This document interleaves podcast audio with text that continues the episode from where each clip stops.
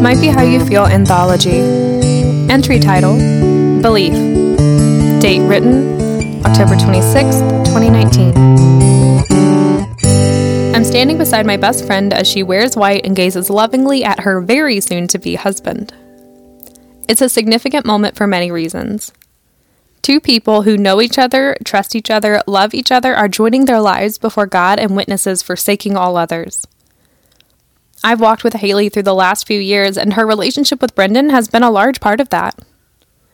It's an honor being a witness to their incredible relationship and having them in my life. Those present at this wedding can feel the immense love emanating from them at the ceremony uniting them together as husband and wife takes place. I'm standing beside my best friend as Brendan makes his vows to her. Two years ago, at my then roommate's wedding, I felt such a twinge of insecurity and doubt at this moment, not of her husband's love for her, but at my future to have a husband. When her husband said he would love her, be with her in sickness and in health, I felt a part of myself fracture in sadness and a touch of despair. I know, to an extent, the cost of loving me. In sickness and in health is weighted heavily to one side for me, and that side requires a high financial, emotional, and physical cost. Since that wedding, and even before then, I wondered if someone would really sign up for that. But then I watched my best friend fall in love. I watched as she and Brendan went into their wedding day knowing, the best they could, the cost of loving the other person in the unique ways each of their costs add up. I'm standing beside my best friend as the love of her life says he'll love her in sickness and in health. And I believe him.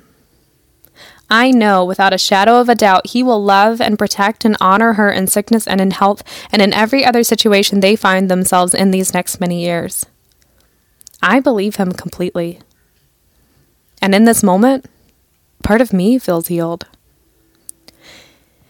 If I'm ever standing at an altar, wearing white with my best friend beside me, looking at a man I'm going to vow to honor and love and respect for the rest of my life in front of God and loved ones, it will be because I know I can believe He'll love me in sickness and in health.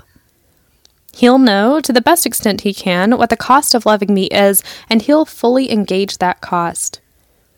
Because I'm more than my illnesses. And part of me feels whole.